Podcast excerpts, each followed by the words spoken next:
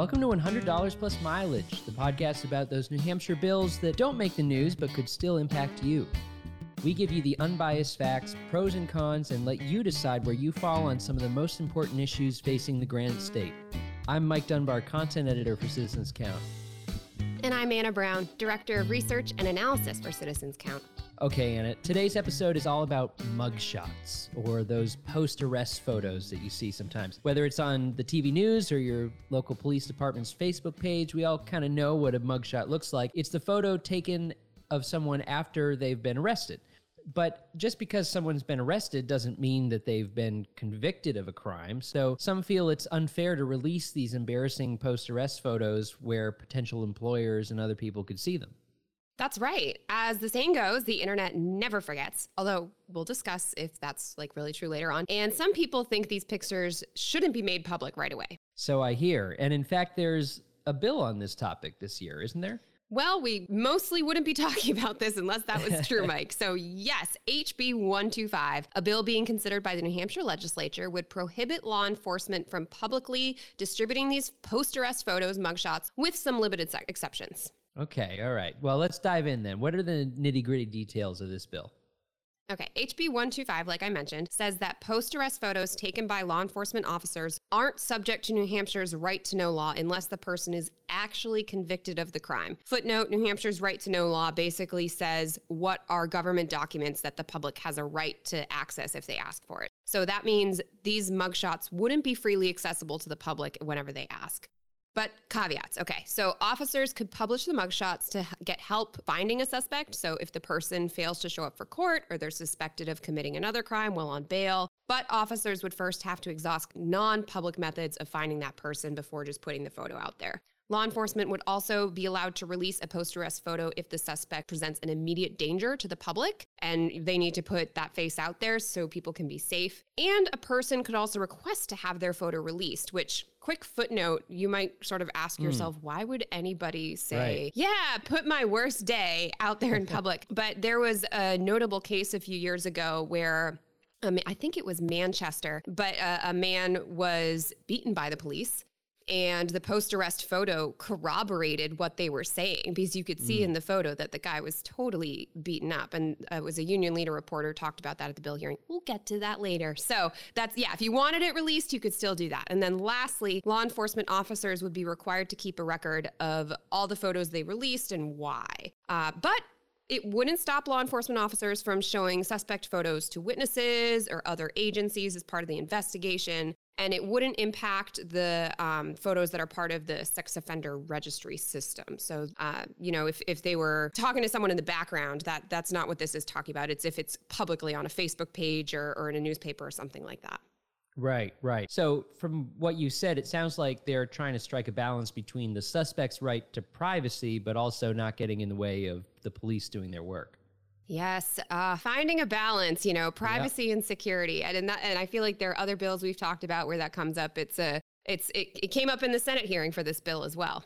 Right. Yeah, I'm sure. And that, I mean, that seems like a good jumping in point to the pros and cons of this bill, right? So, uh, as so often happens with this podcast, I can already see how this is an issue that at first seems kind of cut and dried. Like it makes sense. You wouldn't want to be putting these out prematurely, but there's probably a lot of layers and nuance to it, too.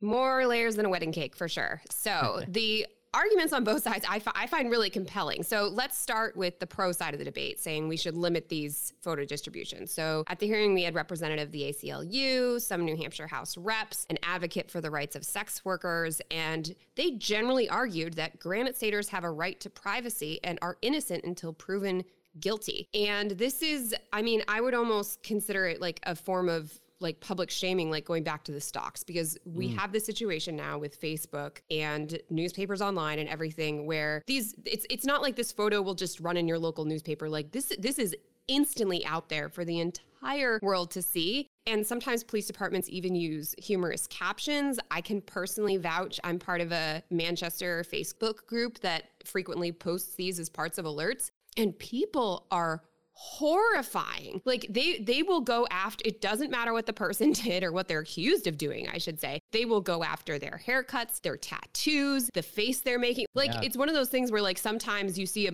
like we've all like seen that, right? Especially celebrity mugshots, you see it and you're like, "Oh my gosh." But it's this is people's lives. And there are especially really compelling stories that people talked about at the hearing where someone was ultimately found innocent, but this mm. photo is just living on forever. So, for example, one representative talked about he had a friend who was wrongfully accused of or suspected of a sexual assault and didn't want to give his DNA. So they arrested him, took his DNA. The DNA was not a match. He was not guilty of this but you'll still find those old pictures from when he was arrested. And similar problem with uh, sex workers, right? So the idea is people with criminal history, such as sex workers, you know, it's it, this doesn't necessarily mean that they don't deserve a chance to have a job, be part of society, right? You know, we we, we the whole reason why these people don't get life sentences is because we all want to have this idea of rehabilitation, right? But people will Google candidates before they hire them, and that could be it. That's all that it takes. That bad mugshot could be enough for an employer to say, mm, nope, not you. So at the hearing, people talked about terms like the stigma of assumed guilt or a digital scarlet letter to describe what's happening with these post arrest photos. Right. Yeah. I can't imagine being in a situation where I was arrested wrongfully. And by the time it is determined that I was arrested wrongfully, you know, I've been skewered on Facebook and I've uh, had my my embarrassing photo cataloged by Google and all that. Learn stuff. everything so. embarrassing about your hairstyle, exactly what everyone yes. hates about it. right, right. Okay, we were talking about the cons. So what are what are some of the cons uh, arguments? Yeah yeah, like I said, layers is a wedding cake. And, and so those who spoke in opposition to the bill included the union leader's president and publisher, Brendan McQuaid, a representative of the New Hampshire Association of Broadcasters, the Manchester Chief of Police, and more. Um, not always common that you'll see law enforcement and media talking on the same side necessarily. Mm. And so the media organizations argued that the public has a right to know who the police take into custody. And they worried that the bill would represent an erosion of New Hampshire's right to know law. Chief Allen Aldenberg of the Association of Chiefs of Police similarly argued that the need for transparency in law enforcement is paramount, right? So we're in an age where we are all eyes on the police right now, right. saying we need to know what they're doing, how they're treating people. I mentioned that example earlier, the story about the man who was beaten by police. And his post arrest photo helped that come to light. So the idea is for better or worse, if the police are doing things right or doing things wrong, these photos are part of that record for us to keep track. But so now let's talk. Are these photos forever? Because that that's the other argument that comes up. You have employers googling and pointing them out. Some media representatives at this hearing said they're not really forever, that there are methods of having these embarrassing photos taken down. Uh, Patch, for example, some of them, representatives from them were at the hearing and they were talking about they have a whole process and, you know, certain caveats they put in text on their website and because they you know the idea is yeah people are wrongfully arrested people do repay their debt whatever um, I, I do just have to jump back on the other side of this though because the here's one thing i want to know if you have you heard the streisand effect mike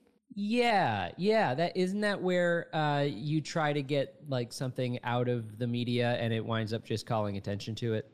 Yes. So this would perhaps not be the case with someone who wasn't already a media personality, but um, certainly I, I, just I have to share it because it's such a funny story to me. So Barbra Streisand, at one point, there was this photo online that included a picture of her house, and to be clear, it wasn't like just a picture of her house. If I remember correctly, it was like a, a shot of the coastline, and her, her house just happened to be on part of that coastline that got photographed, and she tried to hmm. get it removed. And what happened is everyone thought this was so hilarious and ridiculous that now the photo blew up up. And similar things, obviously, with the the Beyonce uh, halftime photo situation. Uh, you may do you remember that one, Mike? No. How are you? What? Do you live under a rock? I mean, come yes, on, man.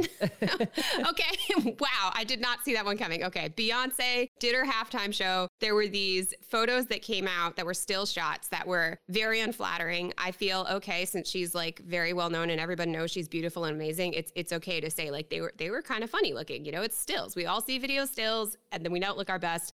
She tried to get them removed, and the internet of was like, "Oh no, no, no, no, no, no, no! This photo will live forever." uh, feel free to Google that, Mike, to join the rest of us in the 21st century. I gotta get back. So I feel Reddit. a little bad because we were talking about cons, and I totally hijacked that to talk about Barbra, Barbra Streisand and Beyonce, who, let's be real, are not the type of people who have their mugshots coming out on community Facebook pages. But Yeah. Okay. To, I just had to mention it. So uh, I'll loop back now, um, which is basically tie it together. Say people say, you know, okay, we, we could more carefully target this bill to address the balance between transparency and privacy. Maybe it would just address these community Facebook pages, which are sort of a digital version of the stocks. Or maybe this should be addressed at the federal level since there's conversations happening there.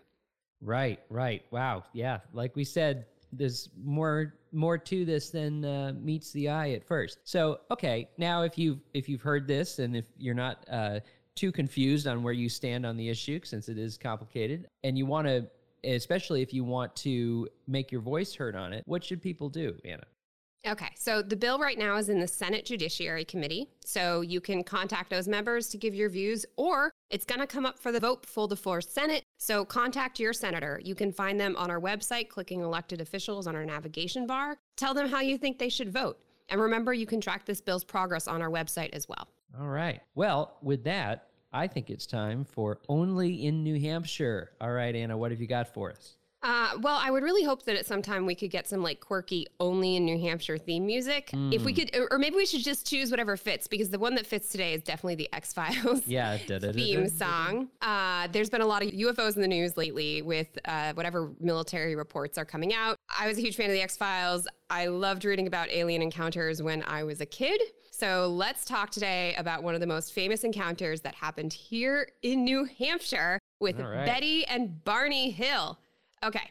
The incident happened in September of 1961. Betty and Barney were a married couple living in Portsmouth, New Hampshire, and they were driving back from a vacation to Niagara Falls when just south of Lancaster, a strange light in the sky started following them. Mm. They recall pulling over and investigating, but then the next thing they remember, they were waking up in their house in Portsmouth, no memory of the night before. And then over the next few weeks, with the help of hypnotherapy, going through these nightmares they had, they recalled that they had been taken aboard an alien ship and tested, probed, whatever. Uh, this classic story. It's the reason why there's a UFO festival every year in that area of New Hampshire. I also feel compelled to note Betty and Barney Hill were an interracial couple at a time when this was very uncommon compared to today. It was still illegal in other states, although not New Hampshire. And these were also prominent civil rights activists. So they have this mm. really interesting, like, dual history in New Hampshire of being civil rights leaders, but also known for one of the most well documented alien encounters in the United States. Like I said, I loved it when I was a kid. Like, if you go to the library and you like check out those like top 10 alien encounters with the creepy illustrations, right. like Betty and Barney Hill are totally in there. Mm-hmm. Yeah, and I think University of New Hampshire still has her dress and stuff like that you know. Yeah, I'm pretty sure like they have a, spe- a, special collection. I mean, Mike, I have to ask: Have you had a UFO encounter? I haven't, and I'm starting to feel like the only one. I'm getting kind of okay. mad. I, I, mean, my favorite was when um, I was in high school and I was like driving home with my mom once, telling her about like all my favorite, you know, UFO stories because I was going through a phase, as one does when one is a teenager. And we were driving under a uh, like a one of those like spotlights that's over highways sometimes, and my mom literally mm-hmm. went, "Oh my gosh, what is that?" And then, then realized it was a spotlight. so that's what I've got. I've got my mom very excitedly for a minute, thinking she saw a UFO when really it was just a lamp. Oh, see, I was kind of hoping she was just like messing with you and that you No, no, that would be that would be really really cool. Much love to my mom. She she I, I don't think she could pull that off. Just have give you that one moment of finally. yeah, I'd be excited. I'd be pumped. I'd be like, pull over. right, right. All right, folks. Well, that wraps it up for today's episode. You can find more information and episodes at citizenscount.org. We'd like to thank Franklin Pierce University for producing and the Granite State News Collaborative for hosting. Our theme music is composed by Mike Dunbar. And lastly, we thank you for giving us a listen and thinking about how you can be part of what makes New Hampshire by the people, for the people.